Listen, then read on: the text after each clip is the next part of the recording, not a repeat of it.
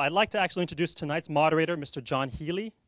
Uh, Jon Healey is a member of the editorial board of the Los Angeles Times, which means he is one of a nameless, faceless group of writing screeds that, technically speaking, reflect the views of the publisher, whoever that happens to be at the time.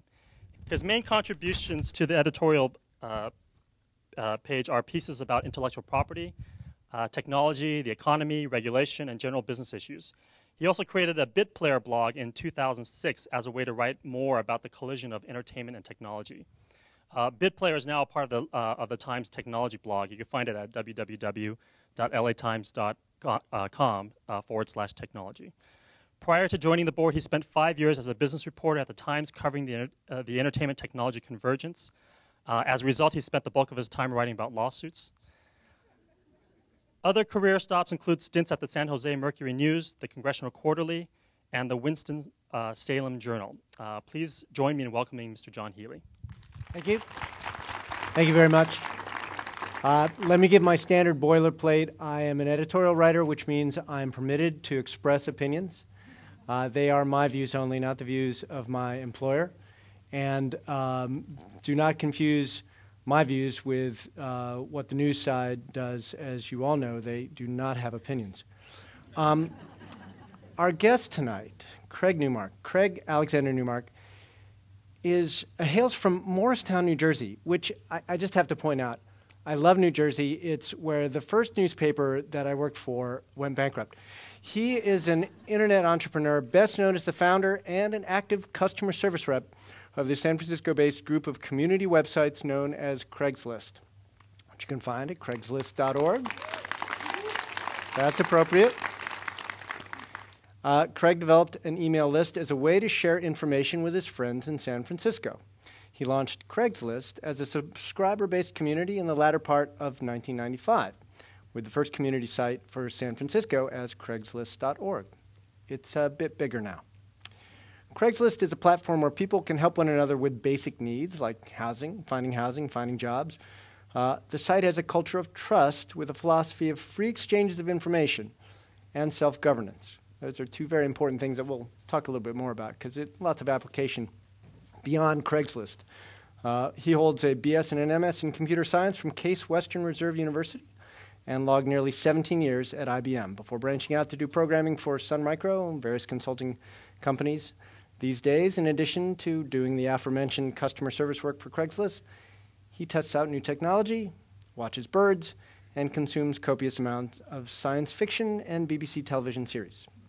By his own admission, he needs to get out more. you can find his blog at cnewmark.com. You can follow his tweets on twitter.com forward slash Craig Newmark. And if you're lucky, you can become his 1,000th friend on Facebook. I think you're at 995 now.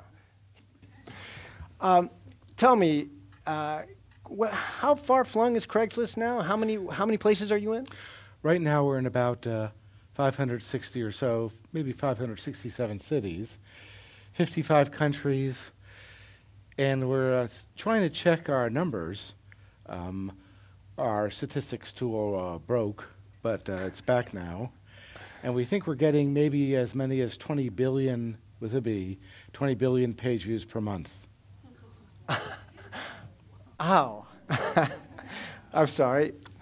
Jaw forward. Um, so, how is it that new communities get established? Is this organic, or, or do you say, okay, strategically, we need to be in this part of the world now?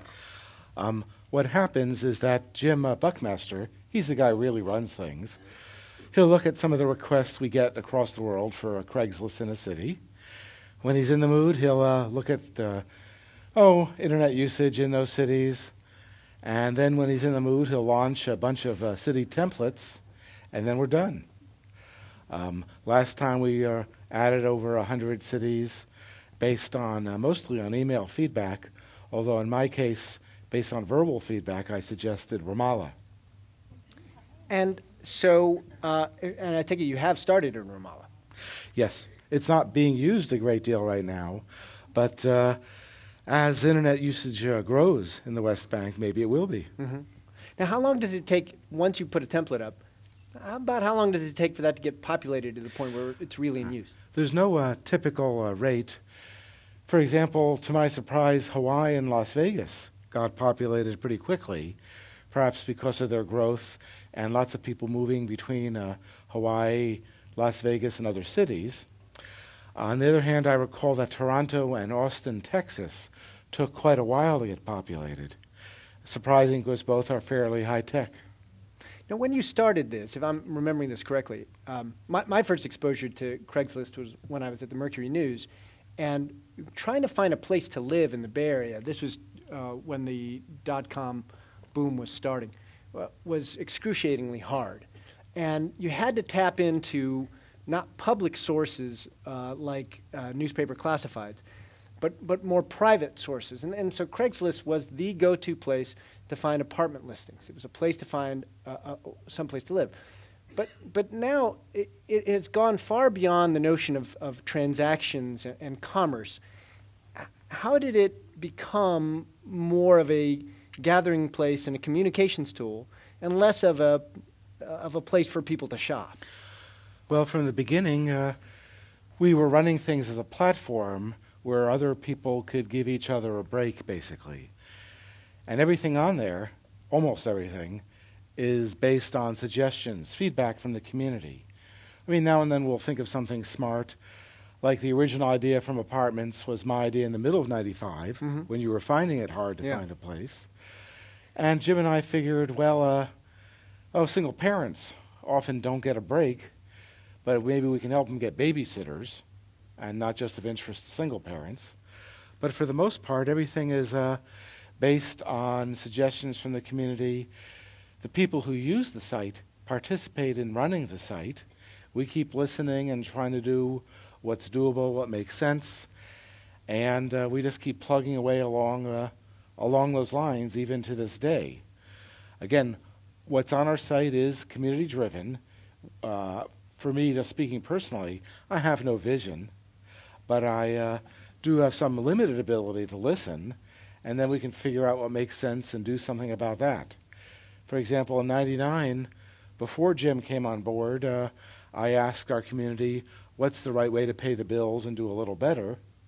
People told us to charge people who already pay too much for less effective ads, and the consensus was strongest about charging for real estate listings and jobs.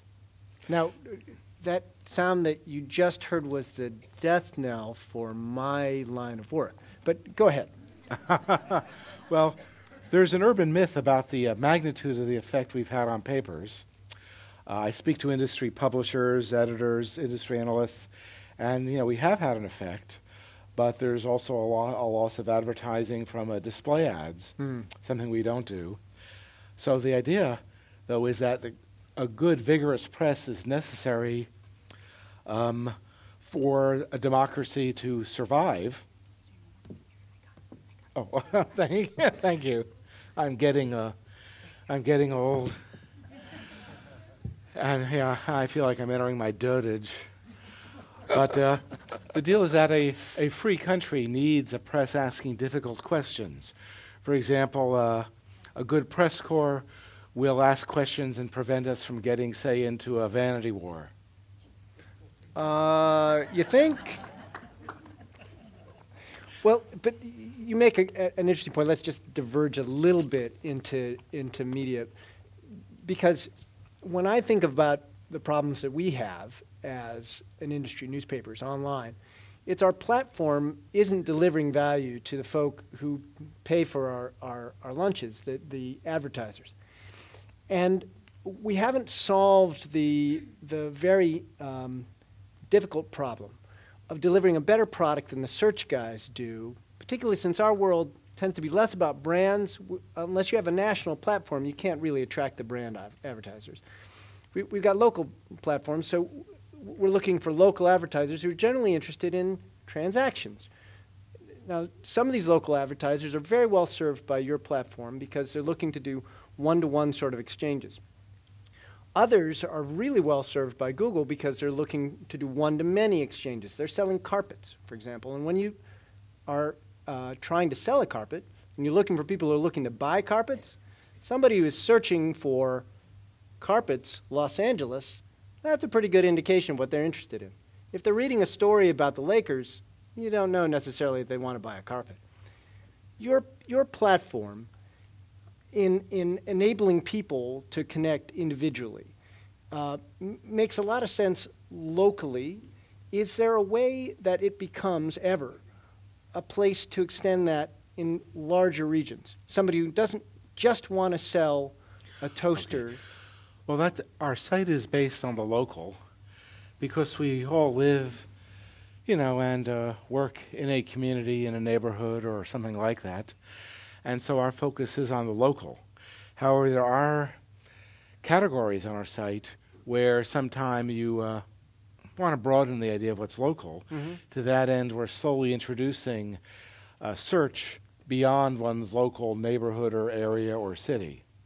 But in very small ways, there are other sites which might do a good job with transactions that might cross the country. We're trying to focus on the uh, the smaller, the more intimate, and that's what uh, that's kind of what we need in our lives hmm. to connect with others around us, not only for commerce, uh, but for socializing. Uh, that leads to, uh, well, one way I characterize our site is that it's kind of like an online flea market. Again, uh, as much about uh, socializing as about commerce. Of course, that's also true of a shopping mall or the uh, Roman Forum or the Greek Agora. We have a need to connect with people as well as do business. It also seems to be a, like a, a local megaphone because when I uh, flip through things like Best of Craigslist, I find lots of, I, w- I would call them rants. They, they, tend to be very clever, though, they're, and they're people talking about something in their community that bothers them. And they find your platform to be the place to, t- to, to talk about it. Well, our, uh, our site is for everyone. I mean, in theory, the internet is everyone's printing press, and actually, very easy to use blogs. That's made that a reality. Uh, but our site is for everyone. Uh, there are community standards. There are lines beyond if you, which if you cross them, you'll, your ads may get flagged away. Our site is self-policing because we trust our community. Uh, but what you see on uh, Best of is the better stuff there. Sometimes those of us in customer service have to develop a thick skin because we will see pretty ugly stuff up there mm. that uh, if somebody tells us about, we feel obliged to remove. Mm-hmm. Now, self governing, th- there's clearly a practical side to that. It means that you don't have to have hundreds of people monitoring every post.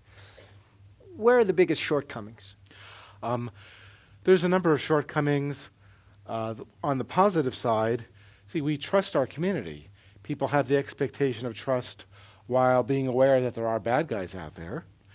But because we trust our community overall, if you uh, see an ad on the site which, for one reason or other, you think is wrong, you can flag it for removal.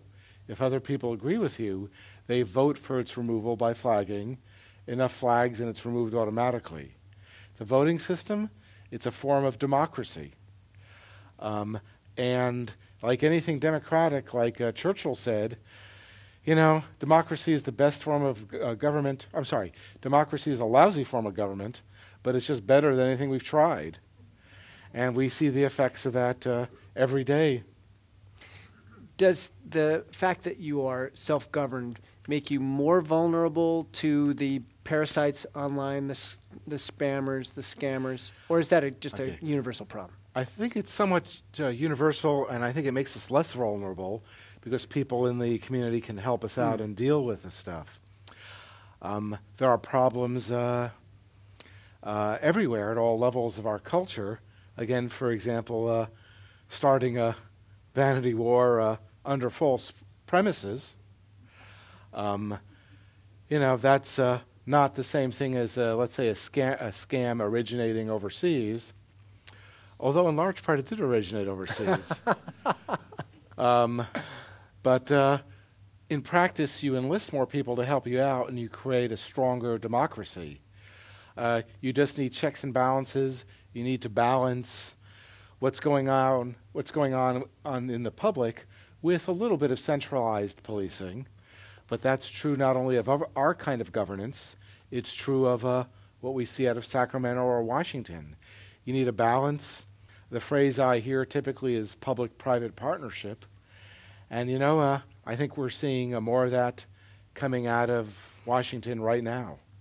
You mentioned, though, that uh, talk about self governance working and making you less vulnerable on some things. The critical part of that, I imagine, is that because people who use Craigslist care about it, they, they want to help. So when you think about the national government, we are seeing more opportunities now for the public to participate. Yeah. How do you get folks to care to take part in that? There's a few parts of that answer. We're talking about what some folks call a culture of participation. That is, if you're involved in something, if you have some emotional investment, you're more likely to trust what's going on, you're more likely to participate and actually get something done. We have that because pretty much everything on the site, both in terms of the categories, the cities, and what people, the content people put on the site, that's done uh, with a process of participation. And again, when you get that kind of culture participation, that encourages people to participate more because they're involved in it. We see some of the same in Wikipedia, which mm. has a, a, culture of trust and a culture of participation. And philosophically, and for that matter, technologically, is a lot like us. What they're finding more explicitly is that not many people want to be involved in, let's say, updating articles, making sure they're correct. Around 10%, I hear, maybe a little less. Only 1% of the people involved ever want to write anything. And, you know, maybe that applies to the running of a country, to politics. Um, you know, most people, including myself, aren't interested in politics. We don't want to be bothered. Me, I, uh, I'm more of a, a couch potato. I still have some questions about the ending of Battlestar Galactica.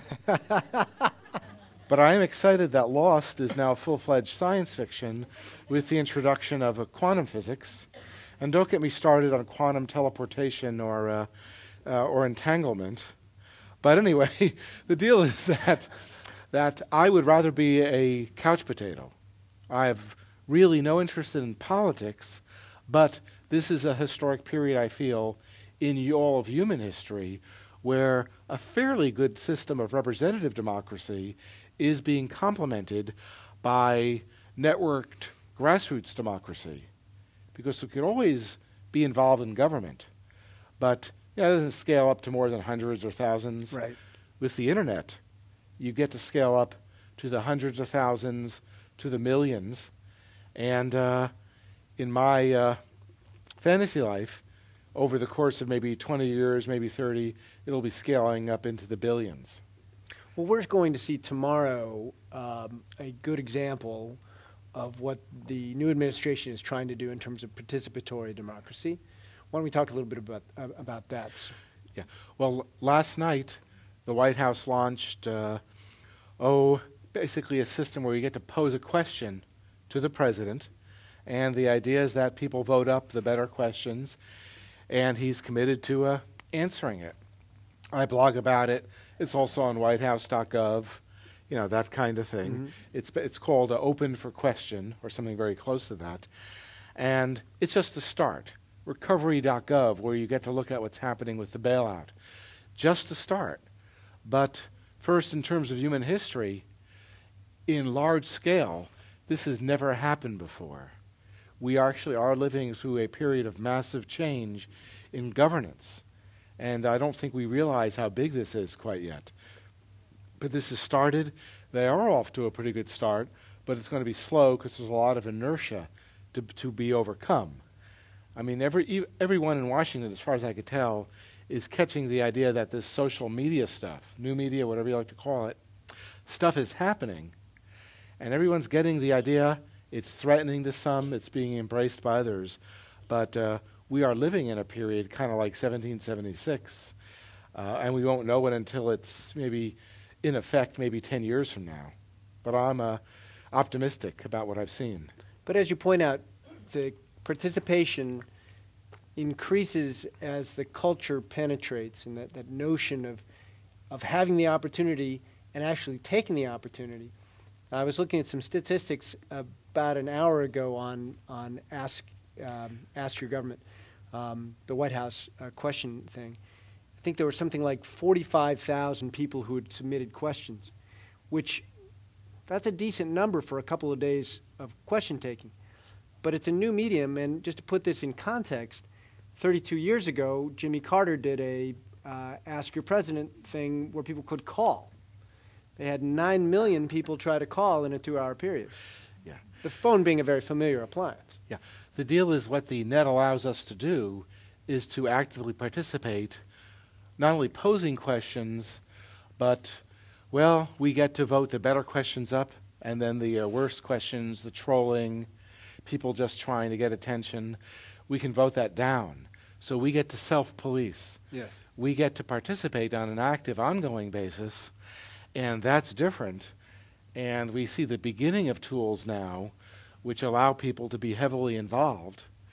And you know, uh, in the future, I might want to vote for someone uh, not coming from the traditional uh, machine, but someone who asks good questions and maybe provides some good answers sometime.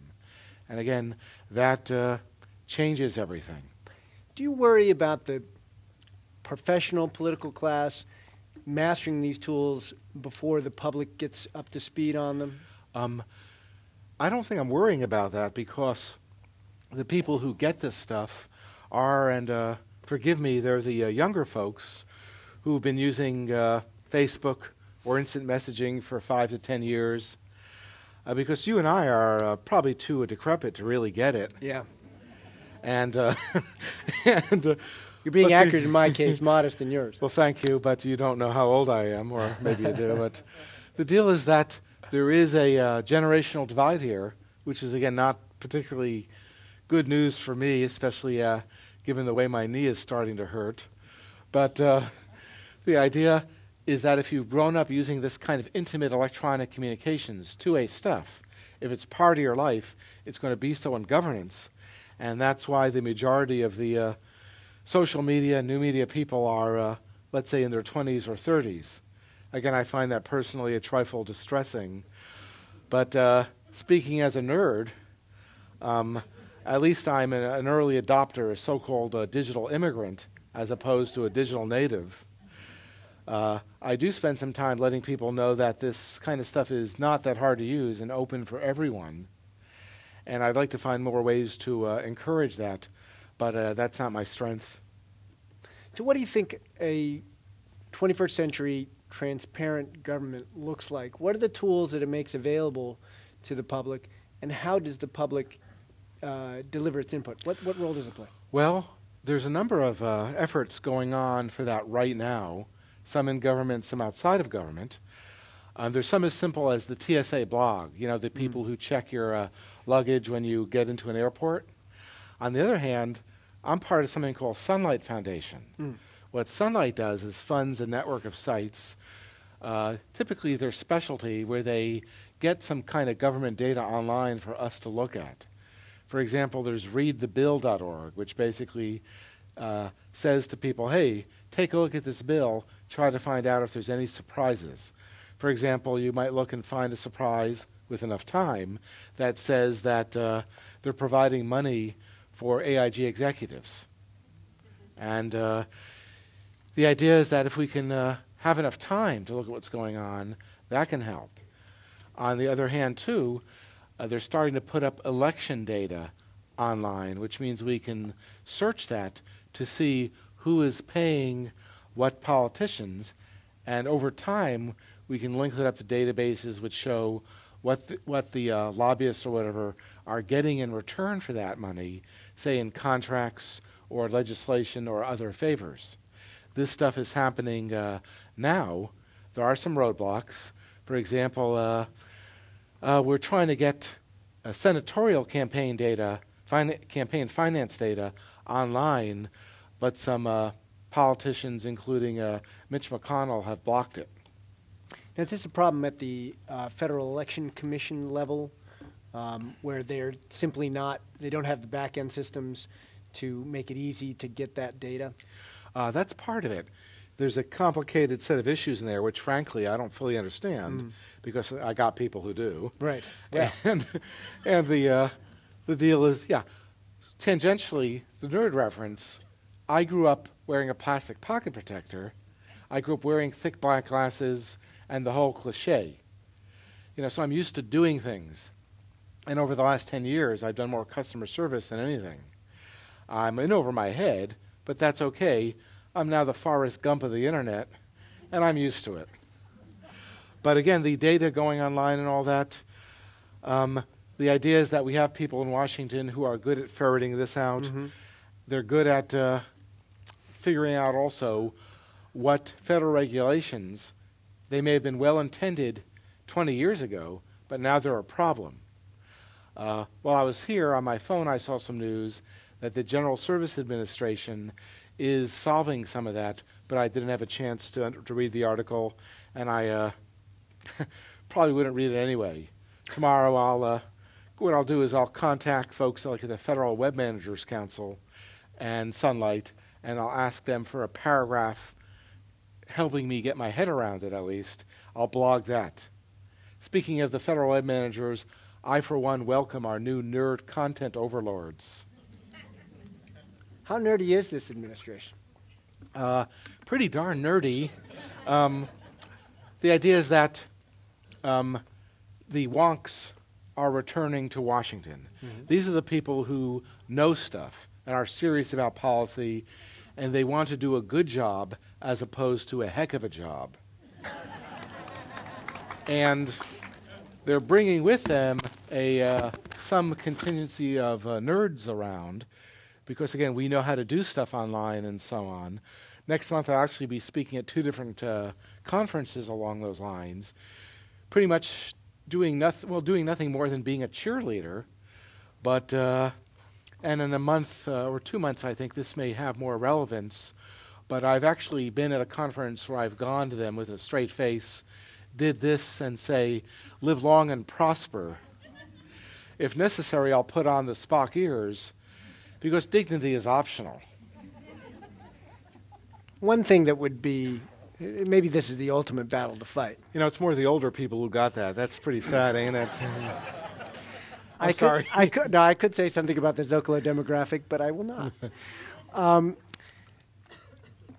it seems like the, the nirvana for for the open government uh, movement today is just getting the data online, raw data, so that you can apply whatever tool you wanted to to start lining up, putting the pieces together. There are lobbyist registrations. There are every bit of information in a bill is public, but being able to go, all right, who was the member who sponsored this line, this line Okay. item? And that kind of thing is being talked about, something that, that could be, uh, let's say, required of legislation. Also, the idea is that if you do put the bill up, wiki style, which means anyone can edit it, you can actually, uh, even if the government doesn't list who entered that uh, earmark or whatever, we can. And now there will be the same problem we have with Wikipedia. Sometimes people put up uh, disinformation, but the deal is get enough people involved, and you will get uh, good stuff. And you know, I've seen, let's say, even some staffers in Washington. A lot of people are excited about this kind of thing, and uh, I don't really have much influence, but a lot of them found their apartments on Craigslist, so I can say, uh, "Hey, uh, you know, let's push for this kind of thing because, you know, the country comes out way ahead. It's actually an act of patriotism. And in fact, I may, as a call to service, say that maybe everyone who has some time should get smart about one subject and get involved. And only if 1% of the country gets involved, that's a few million people. And, you know, that's more than we need. Hmm. But this is what I was worried about earlier when I alluded to the paid political professionals getting up to speed before the general public. If you have folk whose objective is to hide or to dissemble, to deceive, um, and they get very good at the tools because that's their livelihood.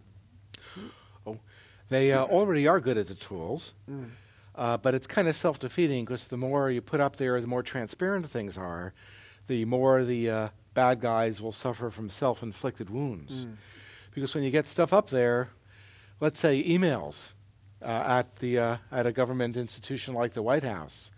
You get emails up there, visible or not. Another uh, name for some of that is uh, evidence. and uh, so the the idea, the use of social media tools is self-defeating for the bad guys. And you know, uh, I've spoken to some who want to emerge from the darkness. Net neutrality. Uh, net neutrality, it, I know this is an important issue to you. It was, uh, it attracted a lot of debate a couple years ago, last year. Has it fallen by the wayside in Washington? Um, this is a really hard su- uh, subject to explain, and no one, in fact, has found a good way to, to explain it. I stole an analogy saying that uh, an analogy from the phone system. Like, it's kind of like let's suppose you want to call your local uh, neighborhood pizza place, and instead of getting them, you get a message which said, "Well, we'll connect you in 30 seconds." But meanwhile, if you want to talk to to uh, Pizza Shack, we'll get to you there right away. So the idea is that net neutrality is about some of the uh, telecom companies want to charge, want to be able to charge uh, companies for the privilege of getting their servers communication to you faster than normal. So, in other words, it's pay for privilege. And, you know, uh, in a competitive capitalist environment, you can make an argument that maybe that's not so bad, except that the way the phone companies, the telecoms, make money is they, they lay cables along public rights of way, that's our property. They may use the airwaves, also our property, so we would expect of the telecoms that they adhere to American values like fairness, a level playing field, you know, that kind of thing. And, uh, you know, so we expect the telecoms to behave. Now, after speaking to people on both sides, they're not that far apart. I am finding, and this is a long story I won't go off on, but there are people who've been paid to promote one side or the other, and what they've done is they've gone and picked fights which prolongs the argument and prolongs the period during which they're being paid for this. One area where it seems net neutrality remains a live issue is the administration uh, persuaded Congress to include money for broadband rollout, um, pushing more high speed internet services to more people around the country. And one element of that, the question is whether those new deployments are going to re- be neutral wires or not. Uh, any insights as to how that's playing out? Uh, I don't have a clue, honestly. I'm hoping that I could uh, remain in that exalted state because a lot of the people involved, a lot of my fellow nerds, are now uh, headed towards positions of power in this regards.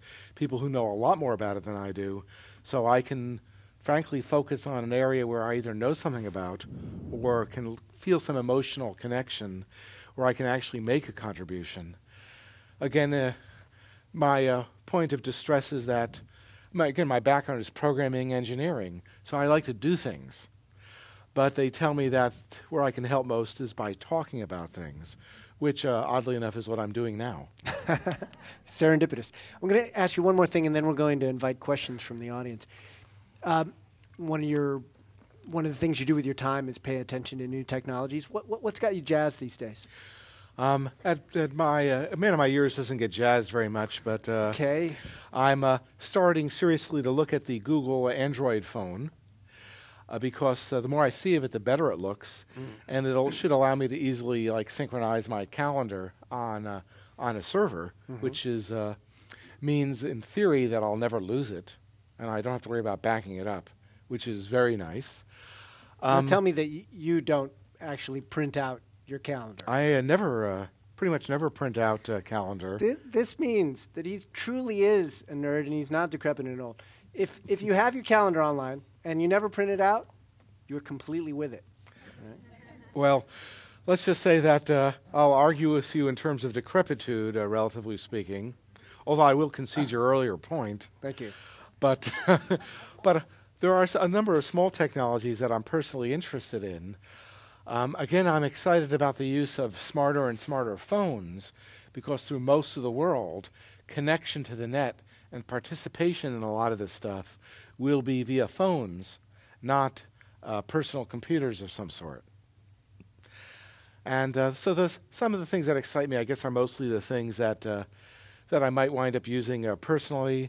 I do like the way TV, traditional TV on bro- uh, broadcast, is converging with the internet. You know, I see that happening more and more. For example, I now do a lot of uh, Netflix streaming Mm-hmm. on my TV through a TiVo. And I watch very little live TV right now. Uh, don't tell anyone, but I rarely see commercials now. Um, although I do uh, respect a great deal the way Google does uh, ads, you know, pretty unobtrusive and non-stupid. Um, so I do like that. Um, so the technologies again that I like are the ones that uh, I uh, use. For example, I actually have a couple of uh, internet radios. These are ones that allow me to do streaming. For example, in my room at the hotel right now, I'm streaming KQED back in, from San Francisco because that's my home uh, radio station. East Coast, it's usually uh, WNYC. Are you using a dedicated device for that, or just doing it through your laptop? Oh, uh, in the room it's the laptop, but frankly at home uh, it's through internet radios, you know, which have uh, good speakers in them. All right, so raise your hand. We'll have someone with a microphone come by and uh, either tell us your name or tell us the last thing you bought or sold on Craigslist. I will admit, I also listen sometimes here to KCRW and KPCC. Um, I did a uh, podcast for KCRW music, mostly focusing on my rabbi, a guy named Leonard Cohen. Right. By the way, seriously, if you look in the new issue of Time, I nominate him for the Time 100 uh, most influential people in the world. On All right. tour now. Yep. Q and A. Questions. uh, Todd Kerner, I've heard that um, Google knows before the Center for Disease Control if there's a flu outbreak coming. So I'm curious if you've discovered any predictive nature to Craigslist about trends that may be coming. Great Um, question. Yeah. The Google thing simply is that if suddenly someone in a city started asking about flu symptoms, something's happening, and of course it may be really bad. Uh, on Craigslist, I have a feeling one could do that with our data, but we've never gotten around to it. I mean, I really love the idea, but we don't have the uh, the tech staff time for that kind of thing. And there's uh, personal, uh, rather privacy considerations, which we'd have to think about before we turned over the data. So so far we haven't done it. But again, I like the name, the idea. It actually comes from science fiction, because uh, what happens if uh, city, you know, uh, TV cameras across a city were made available to everyone? If something was happening, a citizen might see something that a cop might not. Or if there are biological sensors in our subways, a uh, bunch of kids in a schoolroom project might notice an anomaly before uh, the Center for Disease Control did. Now, is there a way to look sort of in real time at the latest things being posted on a particular Craigslist? Uh, the closest might be our RSS feeds. Mm, okay. Something might be doable with that. I've never thought about it. Uh-huh. Interesting question, though. I'm Robert Schmidt. I'm just wondering, Craig, why are our broadband speeds so archaic here when Japan and South Korea have 45 megs and we're lucky to get 4, 5, and 6 megs? Gosh darn it, Craig, get my broadband I, uh, speed up. I don't really uh, have an answer, but having worked with large corporations in general, and the telecom specifically, uh, oh, uh, the word that comes to mind is dysfunction. I will uh, say that I work with the line workers, and they want to do a much better job, and this is true uh, for any big organization. The line workers at pretty much any big company or government or whatever want to do a better job, but uh, somehow the people up top uh, often don't know how to make it happen. What are they doing in Korea and South, you know, in South Korea and Japan that we aren't? That's what I don't understand. Ah. why, why are they able to do it Well, and we're not? They may have more of a sense of mission in the sense of doing a good job for the consumer rather than returning money to your stockholders. They also have the advantage of having uh, highly dense population centers where instead of having to run fiber uh, a, uh couple of miles, they can run fiber 700 feet and get that to you know big buildings, and and so that's certainly true in Tokyo and uh, other big cities there, and Yeah. in Korea. Yeah. Hi, Craig. My name's Timothy Kreck. Um, two questions, uh, but first, uh, I just want to call you on whether or not you're a visionary because uh, self-policing and flagging are, uh, I would say, pretty visionary. And um, and I appreciate that most of what you've said tonight is, has a political uh, tinge to it. I appreciate that a lot. the first question is, um, what are your strengths if they're not vision? One at a time. Okay. Um, on the visionary thing, I have no vision. Uh, for the most part, what Craigslist is about is uh, acting on some basic values, like the notion that, uh, um, like the notion that you want to treat people like you want to be treated. Easy to say, hard to follow through on, but somehow we succeed. On the politics stuff, it's uh, not so much politics, but uh, metapolitics because I don't care much about most political issues, but I care about the process. You know, I care about extending the vision of the founders for representative democracy into large-scale network grassroots democracy. Did that answer the first question, or? Uh, Yeah, thank you very Okay. much. I, having worked in politics a lot, if we don't participate, uh, we don't have a participatory democracy. So I appreciate what you've done. The, the other question is that I flew down here, I live in Big Sur, and I flew down here once from Monterey, sitting next to the chair of the Department of Information Technology at the Monterey, at the, uh, the Naval Postgraduate School. And at the time, I had read an article in Wired magazine or somewhere that had talked about instead of computers using base 2 or base 10 or base 100, using base DNA. And um, I wonder if you know anything about that and, and how that ties into the whole NSA wiretapping and what you talked about, the phone companies and so on. Um, if it's going to have anything to do, first, if it's going to have anything to do with uh, NSA or any of that stuff, it's far in the future. Quantum computing is closer. The DNA computing stuff is that uh, DNA is actually a pretty smart information system, and it actually has been used for some very elementary computing, maybe with uh, much bigger implications. But right now, it's just some interesting lab experiments. A little ahead of that is something called quantum computing, which has to do uh, with possible uh, breaking of uh, en- encrypted systems. Encryption is basically scrambling data, like hopefully when you're doing a bank transaction, that should be scrambled between you and the bank. And that has some uh, provocative uh, possibilities in terms of uh, breaking our banking systems. But again, that's a future, though the quantum uh, future may be uh, closer than we think if some breakthroughs are made. Which they're probably doing right now in Estonia. Hi, my name's Cherry Davis, and I have two questions. One, what do you think about Illinois trying to stop the personal ads people placing for um, different acts?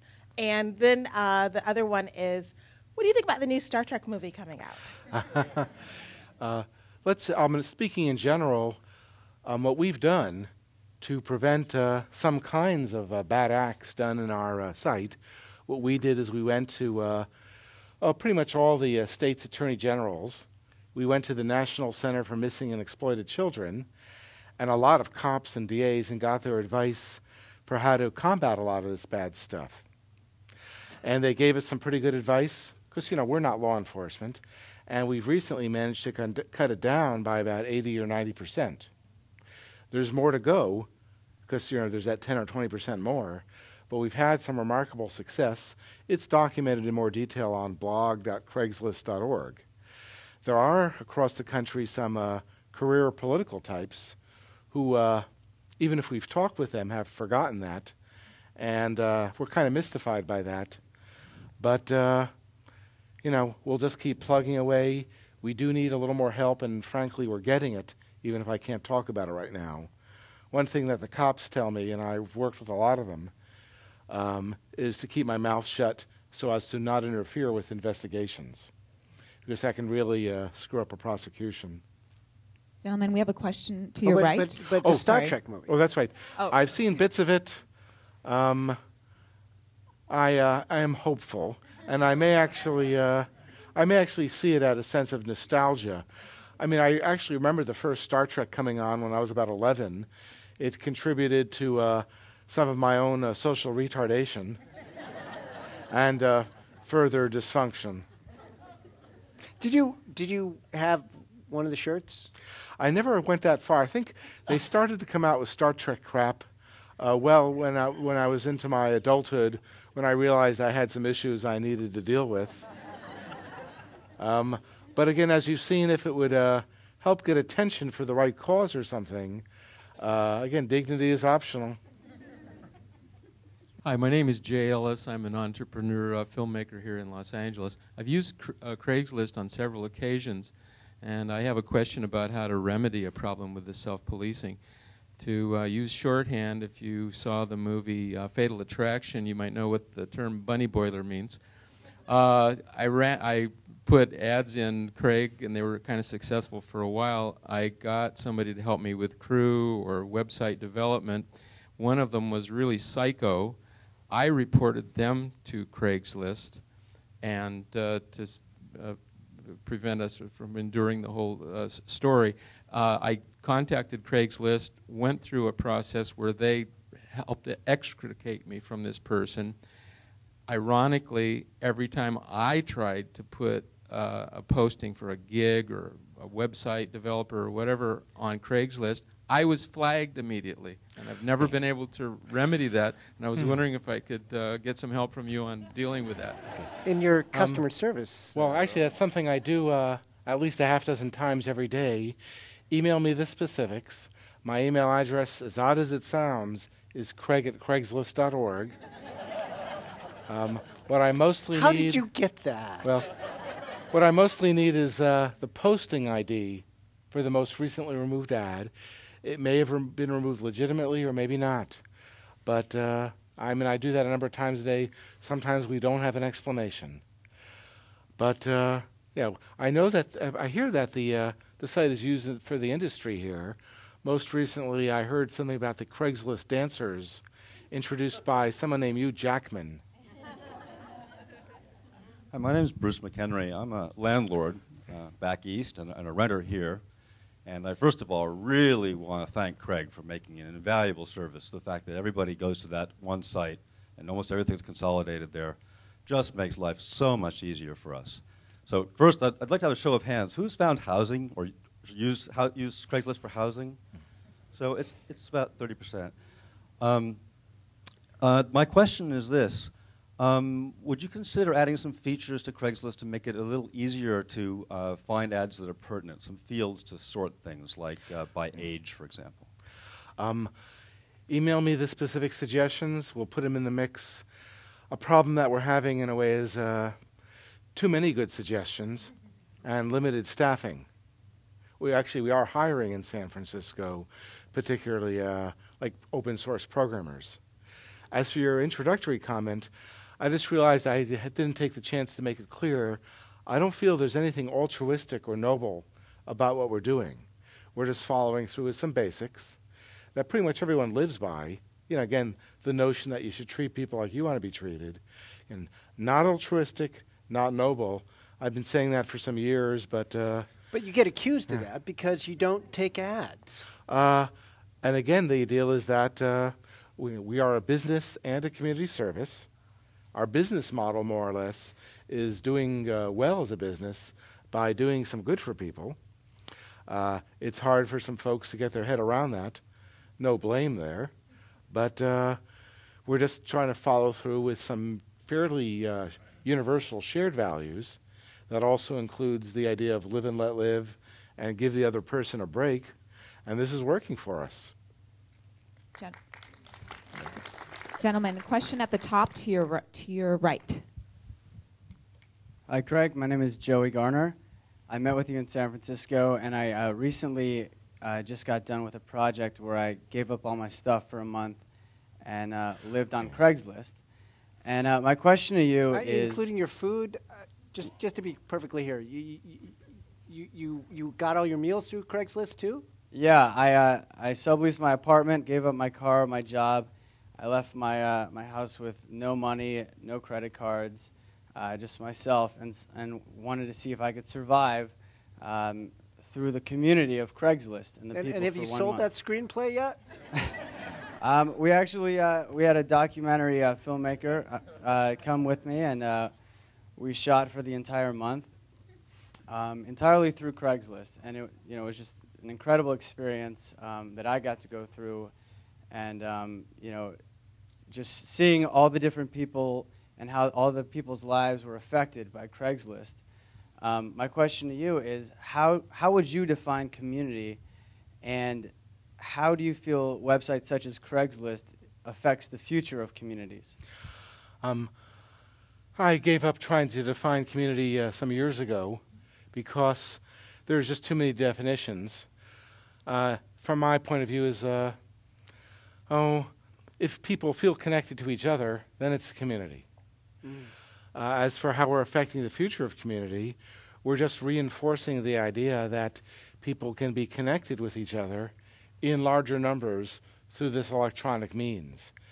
Electronic connection is not a substitute, is not as good as face to face, but it does work, it is real, and the idea is that you can scale up uh, using electronic means, you know, into far greater numbers to get far more done. You know, for example, you could uh, elect a president that way. And yet, it, the, the thing about the internet, it was you were supposed to be able to create communities by drawing people from all over the world. They'd be virtual communities. Craigslist isn't about that. It's about local communities. Uh, Craigslist, the focus is uh, local. Remember, there's that old cliche about uh, think globally, act locally. Mhm. Uh, that's uh, what we do. There are people who do a good job of things uh, globally. Um, there are a lot of things that work, but uh, you know, we just uh, found something that works and helps out, and uh, we don't want to screw it up. Hi, Lynda Weinman. Um, I'm struck because a, a lot of entrepreneurs who were involved in the internet in the early days, like yourself, who have sites that are as popular and highly trafficked and have as much potential for monetization um, as Craigslist, have either gone public or taken on investors um, or have had some kind of really major exit strategy. And it doesn't seem like you have that, and I would be curious to hear your views about um, that topic. Uh, well, f- uh, Lynda, first, thank you for reminding us how many years we've been in the business and uh, of our decrepitude. But uh, the deal is that we just decided, as individuals, as a company, that uh, you know it doesn't serve the community for us to go public or to make a lot of money. It doesn't serve us to do so as individuals. Um, not, again, not altruistic, not nor, no, not pious or anything. We're doing okay you know, we can indulge in some luxuries and stuff. But, uh, you know, I, on a gut level, I don't see the point of having lots of money. Um, I do indulge in some luxuries. I have a really good shower. um, and uh, I can take a cab when I want to. Um, I don't. Uh, I'm tempted by the idea of having a car service whenever I want to, but uh, I'm not uh, quite used to it, largely because they use cars which are too fancy. Uh, but again, uh, and we're not making judgments on anyone else. We just made some decisions, and that feels right. Like anyone, you know, you want to provide for your future, but you know, once you do that, it's more fun to uh, to change things, to make a difference, and I sometimes call that nerd values, and that works. Yeah.